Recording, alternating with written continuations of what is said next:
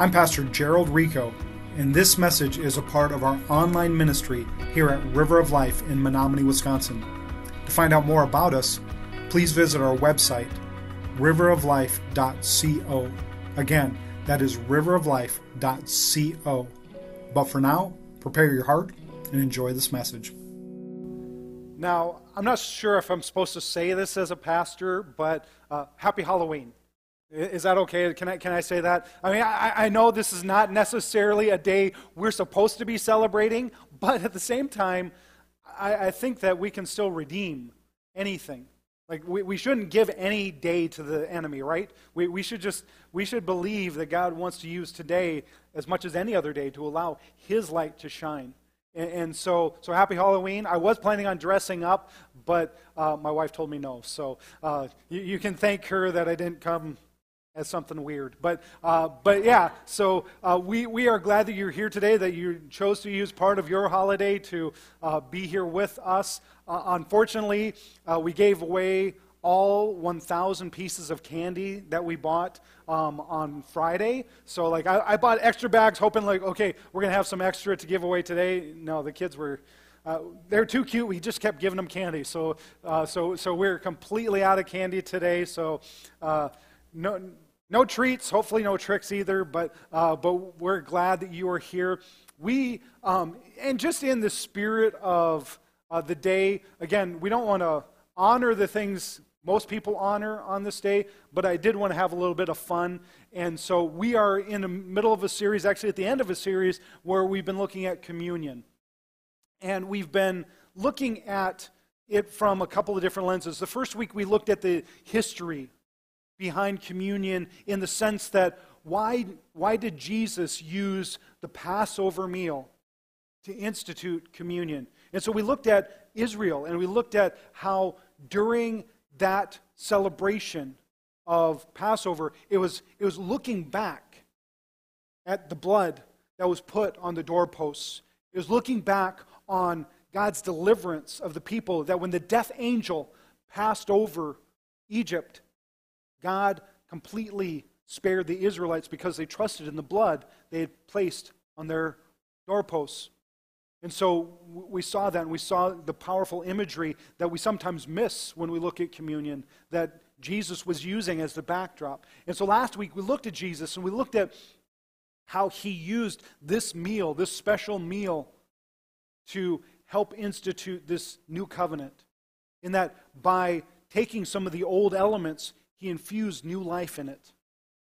And so today, I want to look at a subject I am calling blood feuds. Now, I'm not talking about the Hatfields and the McCoys or anything like that. That's, you know, in America, that's probably the most famous blood feud. Actually, I want to take a look today at the fact that this idea of communion has become so divisive.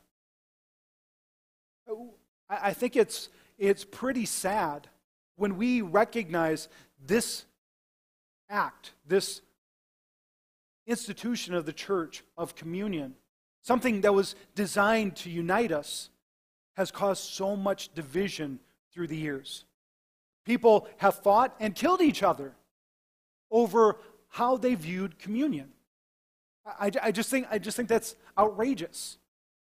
You know, when everything was going down with Luther and him breaking away from the church, there was just all of these different views. And I'm not going to bore you with a lot of church history or a lot of big words like traducianism and different things like that. But there was just these big fights over whether the blood and flesh really became blood and flesh, like when you were taking the elements. There's people who still believe that today. And there's people who believe, no, that it doesn't become actual blood or actual flesh, but that God's Spirit fills the bread, fills the cup, as if it's really blood. And then there's people, and I'll just let you know, this is our tradition. We believe that it's a symbol. That in the same way Jesus was using it as a symbol that night, it remains a symbol. But it doesn't matter what you believe. All of us have to recognize there is something powerful that was meant to happen, that whether or not God's presence actually infuses the elements, his presence was meant to infuse us. When we were coming together, we were supposed to be receiving so much of his Spirit during this process that it doesn't really matter what's happening with the elements. What really matters is what's happening with us. And so it's crazy because all the way into the first century, there was already beginning to be problems. There was already beginning to be people confusing what this meal was meant to be, what this act of communion was intended for. You see, this was so powerful. You got to recognize this. So many times, I don't know how many of you grew up around church. I don't know how many of you grew up with the fun sayings that we all learned in church. One of the sayings is that we believe it because the Bible tells us so. And here's the truth. The early church couldn't say that because much of what they believed hadn't been canonized as the Bible. As a matter of fact, we didn't have the New Testament fully canonized until about 200 AD. And so for the first 200 years, they weren't saying, well, the Bible says, the Bible says. I mean, they may have had fragments and they may have talked about stuff, but a lot of historians really believe it was this gathering together, having communion more often than once a year, but having sometimes weekly, sometimes daily acts of communion that was solidifying what people believed. And it was so much so that Paul, someone who wasn't even one of the apostles, he wasn't even in the room when this act of communion was instituted. As he went out and he planted churches, he made sure they understood this is a central feature, that you can't have church without communion. You can't have the unity without the remembrance. And so this was something that he made sure every church he went to understood. Every church he went to practiced communion. But one of his churches got a little crazy. It's this church in a town called Corinth. And Corinth was just, everything wicked you can think of was happening in Corinth. Like it would have been kind of like the modern day Las Vegas. Just anything you can think of. It was just wild there. As a matter of fact, it was an insult to call someone, well, you're a Corinthian. It was basically saying you're a heathen. You're the worst kind of sinner if you're a Corinthian. But God's Spirit broke through, and Paul planted this powerful church. But the church got a little sideways when it came to the idea of celebrating communion. And so blood feuds sparked up. They began to quarrel and cause divisions, and Paul got pretty upset. Like when you read the book of Corinthians, there's some encouragements in there, there's some chastisements that he puts in there, but this one, he seems pretty angry that they're using communion to divide the community rather than unite it. And so I want to read this passage that we're going to recognize that, again, we looked at the past, we looked at how Jesus instituted it, now we look at moving forward, what are we supposed to be doing? How are we supposed to be carrying this forward until Jesus returns? And so I want to read for us 1 Corinthians chapter 11. I'm going to start reading at verse 20, and then we'll go through 26 at this reading. And I'll be reading today out of the New Living. Actually, why don't we stand for the honoring of God's Word? Again, we're looking at 1 Corinthians chapter 11, verses 20 through 26. And this is how it reads out of the New Living Translation. When you meet together, you are not really interested in the Lord's Supper. For some of you hurry to eat your own meal without sharing with others. As a result, some go hungry while others get drunk. What? Don't you have your own homes for eating and drinking? Or do you really want to disgrace God's church and shame the poor? What am I supposed to say? You want me to praise you? Well, I certainly will not praise you for this. For I pass on to you what I received from the Lord himself. On the night that he was betrayed, the Lord Jesus took some bread and gave thanks for it to God. Then he broke it into pieces and said, "This is my body, which is given for you. Do this in remembrance of me." In the same way, he took the cup of wine after supper, saying, "This cup is the new covenant between God and his people, an agreement confirmed with my blood. Do this in remembrance of me as often as you drink it. For every time you eat this bread and drink this cup, you are announcing the Lord's death until he comes again." Let me pray for us. Jesus, we thank you. We thank you for your words. We thank you for your sacrifice. We thank you for giving us communion, that through it we have the opportunity to remember. And Holy Spirit, today as we look at your word, illuminate it to our hearts. Help it to speak to us. Help us to see things in a familiar story that may be brand new to us, that we could live differently, that we could live united through the practice of communion. We love you so much, Jesus, and we pray these things in your name. Amen. Amen. Why don't you turn and wave at a few people? Let them know you're excited to be worshiping with them. If you're on Facebook or on our live chat, let us know you're here. Let us know where you're worshiping from.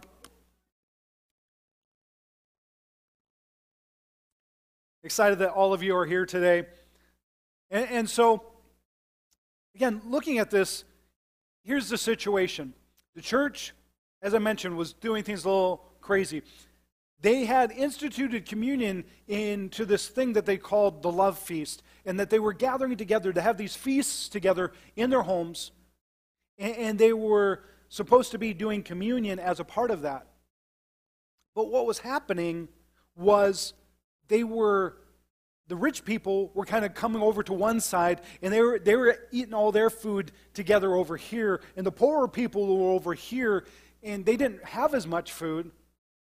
And so the rich people are over here getting drunk and overeating, and the poor people are over here just wondering why they were invited into the room. And so it was causing division. It was causing issues. And it was causing all of this contention over what communion was meant to be. And so Paul's saying, you call that communion, you say you're getting together for the Lord's Supper, but you're not. And so a couple of things that I want us to see, because we want to make sure that we are coming with the right attitude when it comes to communion. And so the first thing that I see happening here in this story is I see blood poisoning. I see that they were coming together in what was supposed to be a celebration of what Christ had done, but there was poisoning going on. They were messing up this thing that was supposed to be sacred. And honestly, I really think it's this passage here that has probably caused some of the biggest issues, some of the biggest divides. Because we look here and we see these guys got it wrong. So in our effort to try to get it right, we put up parameters and we put up institutions and we say it has to be done this way or it has to be done by this person. And I think sometimes we put up unintentional barriers, and there continues to be this poisoning, this concept of, well, if it's not done this way, it's not really done right. And so let's see how they got it wrong, and let's see if we can maybe learn from it. And so the first thing I see, I'm just going back to what we read in verses 20 and 21. It says, when you meet together, you're not really interested in the Lord's Supper. For some of you, hurry to eat your own meal without sharing with others. As a result, some go hungry and others get drunk. So again, it's just this crazy scene. They're supposed to be having church, and there's division. They're not connecting with one another. They're turning it into a status party. And it's so bad, the poisoning goes so deep, that God's actually starting to judge the church there in Corinth over it. In verses 29 and 30, Paul goes on to write, For if you eat this bread or drink this cup without honoring the body of Christ, you are eating and drinking God's judgment upon yourself. That is why many of you are sick and weak, and some have even died." So here we see it was serious enough that there was something happening. We don't know the extent. We don't know what was happening in full. But Paul is saying some of you are dying because of God's judgment. And so, again, we look at that, and that causes us to go, okay, we need to take this a little bit more seriously. And that's where we get some of these divisions, because people are like, okay, we want to make sure we do it seriously, and so we want to make sure only the right people are taking communion, and only the right people are administering communion. And so there's just this concept that we want to honor the Lord's body. We want to honor what's happening. But just that word body, we have to recognize there can be a little bit deeper understanding than just the bread, the wafer that we celebrate this with. And so the truth is, actually, there's a body count in Corinth. There's a few bodies found. The word body in Greek means soma, or soma is the Greek word that's used in the Greek here. It's found about 180 times in the New Testament. Most often it just means this body. The interesting thing is, over 40 times, 45 times, the word soma is used in 1 Corinthians. So a fourth of the references in the whole New Testament is just here. But Paul doesn't always just mean a physical body. And he institutes some things that we still use today because of the way he used this word. So the first thing that we do see is that he is concerned about your body. And so there's, in chapter 6, he goes on and says, your body is a part of Christ. Your body is Christ's body. In 15 and 16, he says, don't you realize that your bodies are actually part of Christ? Don't you realize that your body is the temple of the Holy Spirit who lives in you and was given to you by God? He's saying, you guys are your bodies are Christ's body. And the context there is, so don't get involved in immorality. Don't join yourselves to immoral things, because your body reflects. If you are calling yourself a Christian, if you're calling yourself a follower of Christ, you cannot connect yourself with immoral things. And so the second body that he talks about in Corinth is the church. So your church, this church, is the body of Christ as well. And he goes on into chapter 12 and says, yes, we are many parts, but only one body. All of you together are Christ's body, and each of you is a part of it. And the whole context of that chapter is making sure we're staying unified. The thing is, we don't want a bunch of people, like he talks about some people are feet, some people are eyes, some people are hands, and even though we're on Halloween today, we don't want a bunch of body parts just moving around independent of each other in this place. You know what happens when body parts get separated? You no longer have a body, you have a corpse. And that's what happens to the church. When we separate from each other, when we try to live individual lives apart from what God's trying to do together with us. That's why we really encourage you to get connected with each other, have hospitality, meet in each other's homes, get to know one another. I mean, this is a part of what it means to be the church. And the last inference that he makes to body is this inference of communion. The Lord Jesus took some bread and gave thanks for it, and he broke it into pieces and said, "This is my body." So the act of communion, the representation of the bread, was supposed to be a part of Christ's body too. So all of a sudden, there's a little different, maybe deeper meaning when we read these words in verse 29 again. For if you eat and drink the cup without honoring the body of Christ. Which body is he talking about?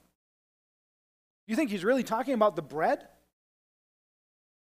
You think he's really talking about, well, if you don't honor the body, like if you eat the bread in the wrong way, or if the wrong person gives you the piece of bread, or if you eat the bread near the wrong person?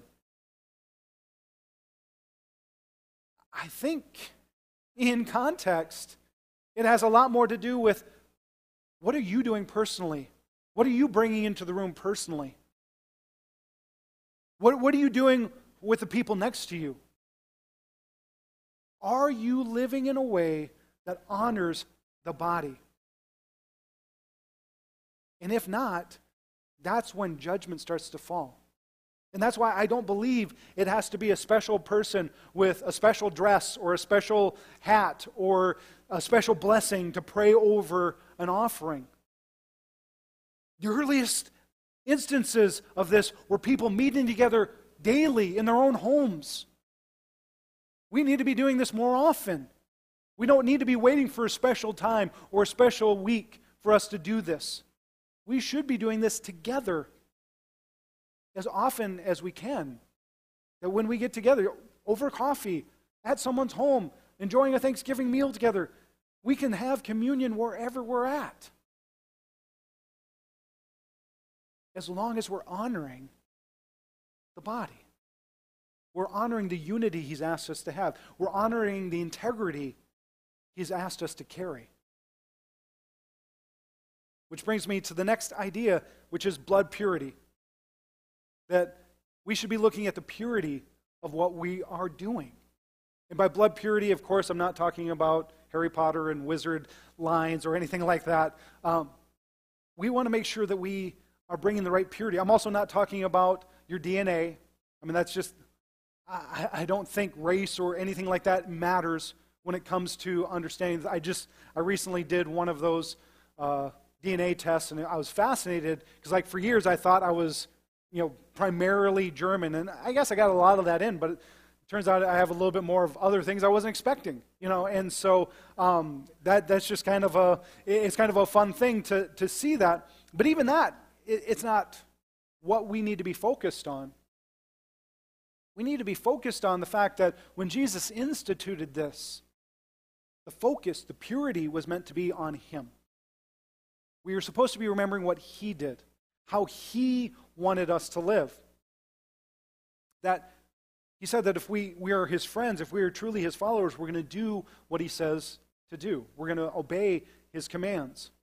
And so, that's why, in verse 25, it says, in the same way, after supper, he took the cup and said, "This cup is the new covenant between God and his people, an agreement confirmed with my blood. Do this in remembrance of me as often as you drink it." And so the covenant was meant to be a covenant. It was meant to be something we were saying, we're going to take this blood, we're going to remember this act because we're choosing to obey. We're choosing to obey what Christ has called us to obey. And it's really these words Jesus is taking and he's reappropriating something from the Old Testament. We talked about the Exodus. We talked about how God freed the people of Israel, how they left Egypt, but then they became a whole new nation. And in that process, God sanctified them, and God set them apart. And he instituted a new covenant with them, and he gave them laws that they were to follow. And then there was this huge ceremony where they stood around at the beginning of that covenant being revealed. And we read this story of how God sealed that covenant in Exodus 24, verses 7 and 8. Talking about Moses, he says, "Then he took the book of the covenant, read it aloud to the people. Again, they all responded, 'We will do everything the Lord has commanded. We will obey.' Then Moses took the blood from the basins and splattered it over the people, declaring, 'Look, this blood confirms the covenant the Lord has made with you in giving you these instructions.'" Doesn't that sound exactly like what Jesus just said? This blood is given for you to seal the covenant. In other words, if you're taking this, you're saying, I'm going to obey what Christ has called me to obey. I'm going to do what Christ has called you to do. I'm not going to live like I used to live. One of Jesus' closest friends, Peter, goes on to say, you guys used to have some messed up lives. But you're to live differently now if you're going to take this blood. In 1 Peter 1, 18 and 19, he says, for you know that God paid a ransom to save you from your empty life which you inherited from your ancestors. So right there, he's saying, the only thing you have to look forward to your bloodline is the empty life you were handed down. But now we have something different. He says, and it was not paid, you were ransomed, and it was not paid with mere gold or silver, which lose their value. It was the precious blood of Christ, the sinless, spotless Lamb of God. So we were ransomed to live differently, and we were ransomed by God's own blood. Which brings me to my last idea, and that's just this, blood pressure. That we have this pressure on us to have communion, but to make sure we're doing it in the right way. And again, like I said, I don't think we get to need to get wrapped up in procedure as much as we need to get wrapped up in, are we living lives that honor Him? And I understand that's partially why some churches limit it to members. That way they can say, if you're a member of our church, you can have communion because we're watching you. You know, like one of those weird, creepy people. We're watching you, so we know you. But and there's some validity in that, and I understand that. We practice an open communion because we're trusting you to honor your commitment to Christ.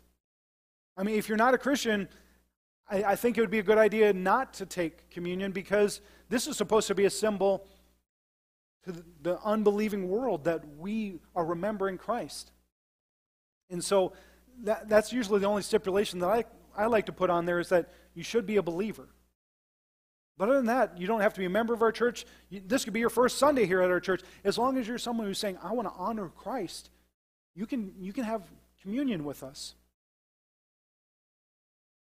But we are to examine ourselves, and that's one of the things that Paul does say. In verse 28, he says, that is why you should examine yourselves before eating the bread and drinking the cup. And so we should take a moment and consider, God, am I living in unity? Am I living in holiness? Am I honoring your body by living a life that's hurting myself? Am I honoring your body or dishonoring your body, I should say, by being in disunity with your church? That's why we take some moments and examine ourselves, because we want to make sure we're not just doing this out of ritual. We're not just doing this because we did this last Sunday, or we did this last month, or because this is what we always do.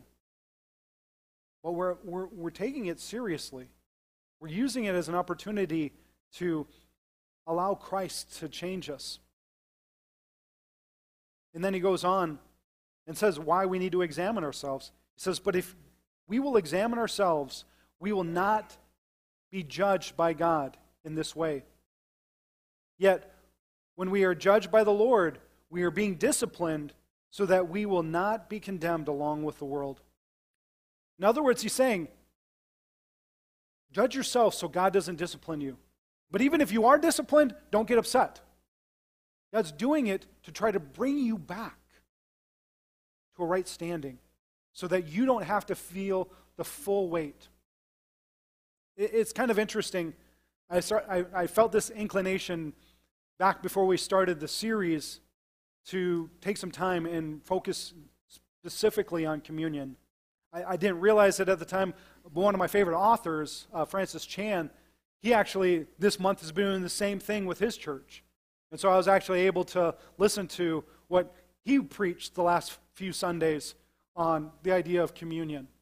And I felt like stealing one of his points because I thought it was really good, and I feel like it fits in right here. I can totally validate what he's saying about Chinese food. Like Francis Chan, if you're not familiar with him, he's an American Chinese pastor. He has a strong heritage there, and He's saying that if you go to most Chinese restaurants in the United States, most of the stuff you find there, you will not find in China. Like, if you go to China and eat over there, it's a totally different cuisine.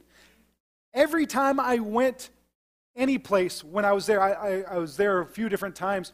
Every time I went, and like there was a meal set in front of a bunch of us Americans, there would be their normal Chinese food, and then there would always be this one dish. And they'd look at us and go, Kung Pao chicken.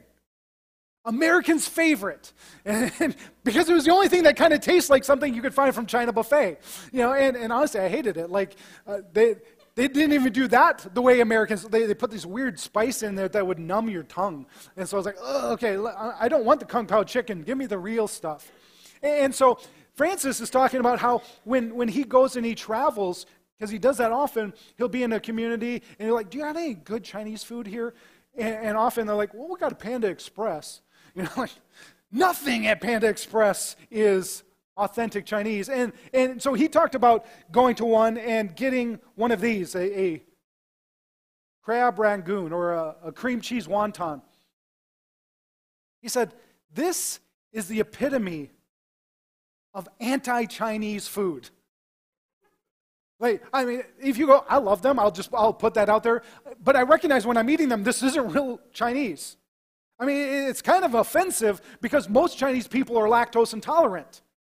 And so we say, oh, this is good Chinese food. And most of them, I never once went to a Chinese restaurant in China and was asked, would you like a fried, cheese in a wonton? Like that was never presented to me one time. How sad would it be if someone tried one of these? You're like, ugh, that's disgusting. I don't like Chinese food. I don't ever want to eat at a Chinese restaurant, ever. They're not even eating the real thing. How many people have you met? If you're anything like me, it's probably a few who said, I've tried church. I've tasted that. I don't want anything to do with church.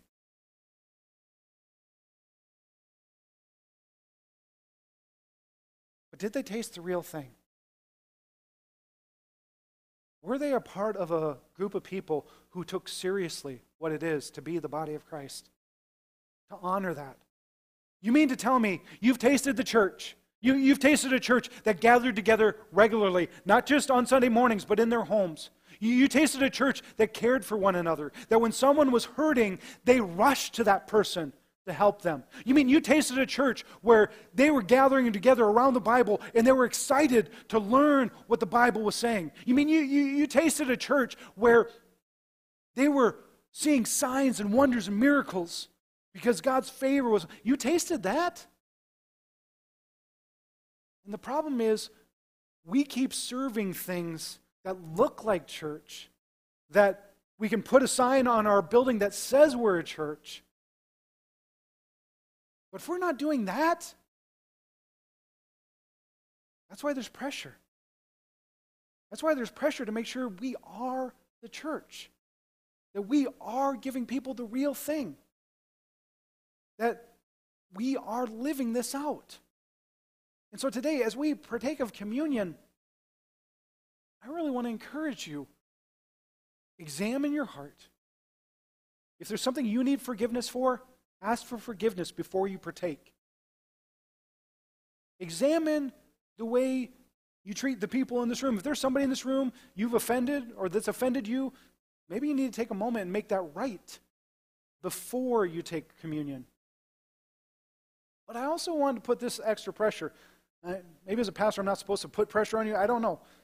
I always feel like there's a delicate balance between pastoring and pestering, and so I don't know where I'm falling on this, but I really want you to consider before you take communion.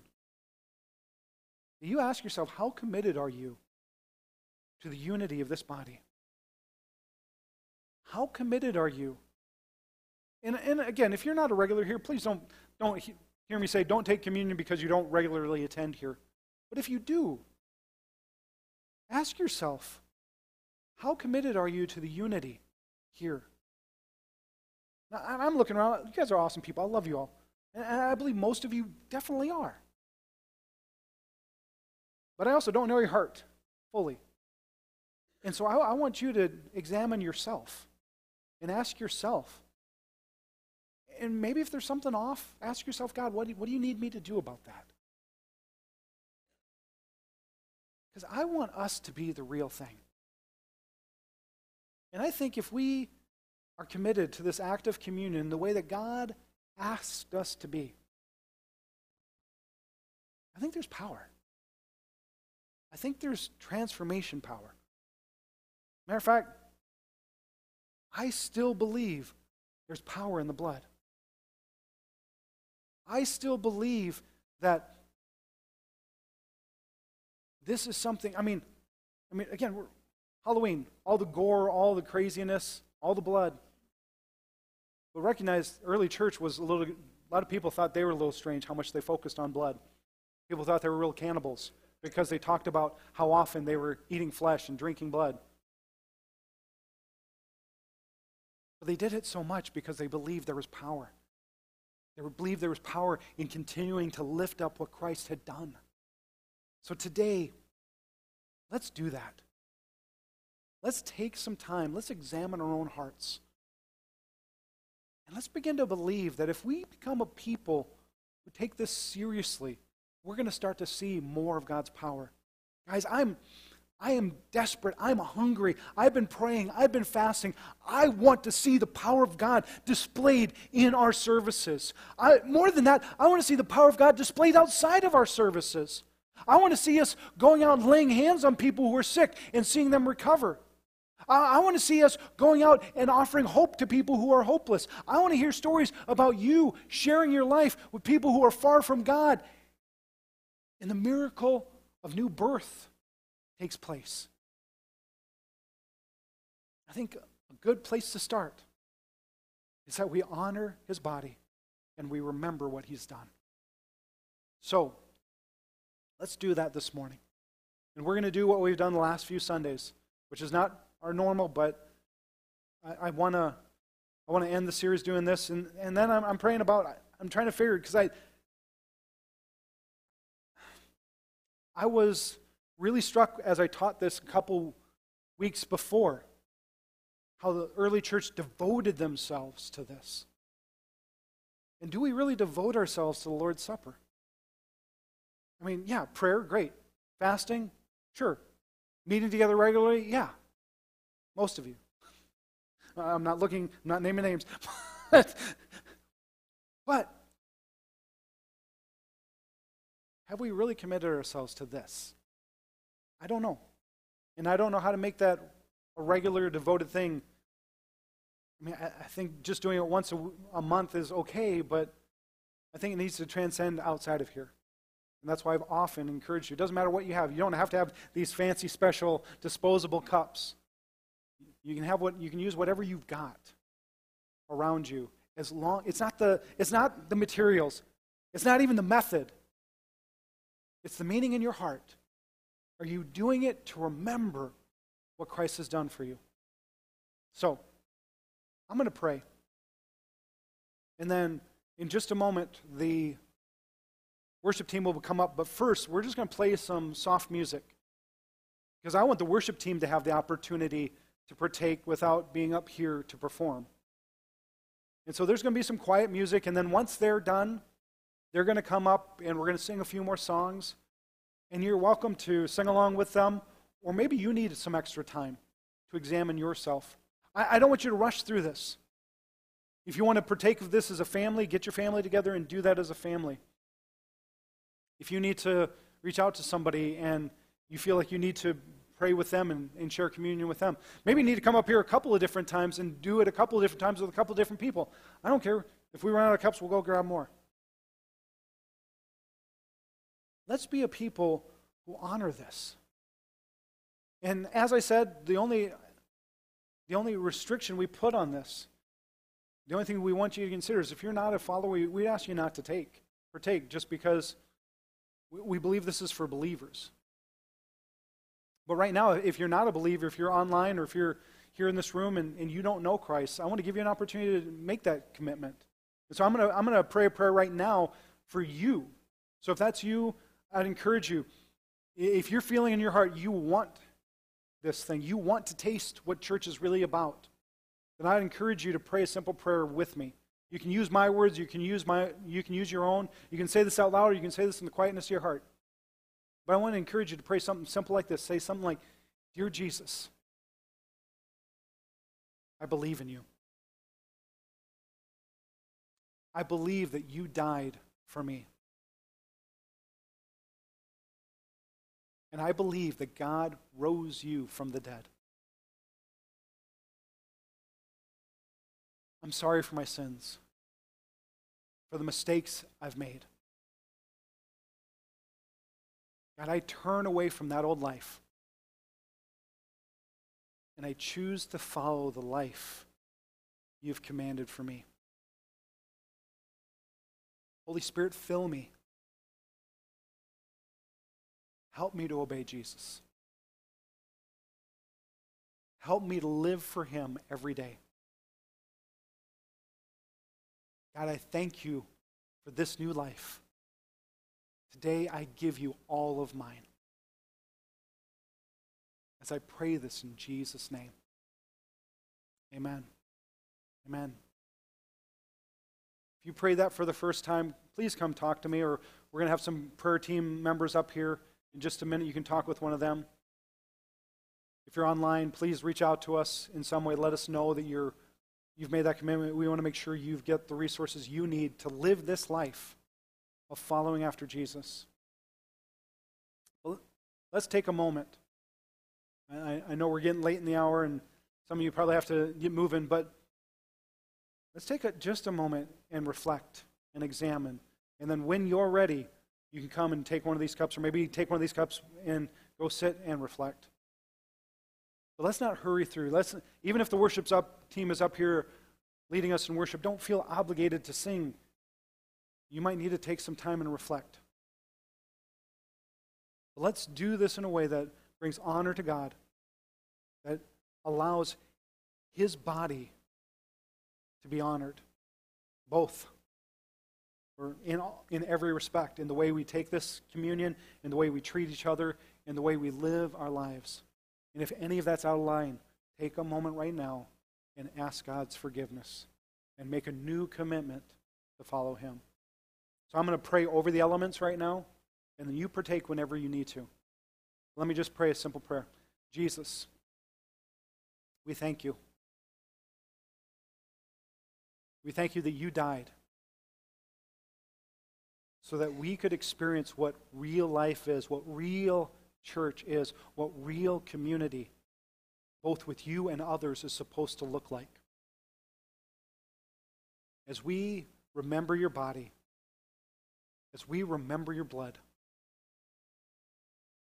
renew our commitment to honor you in every part of our lives. God, we thank you for what you have done for us. And we thank you that this morning we get to remember. Bless the bread, bless the cup, bless our hearts. I pray this in Jesus' name. Amen.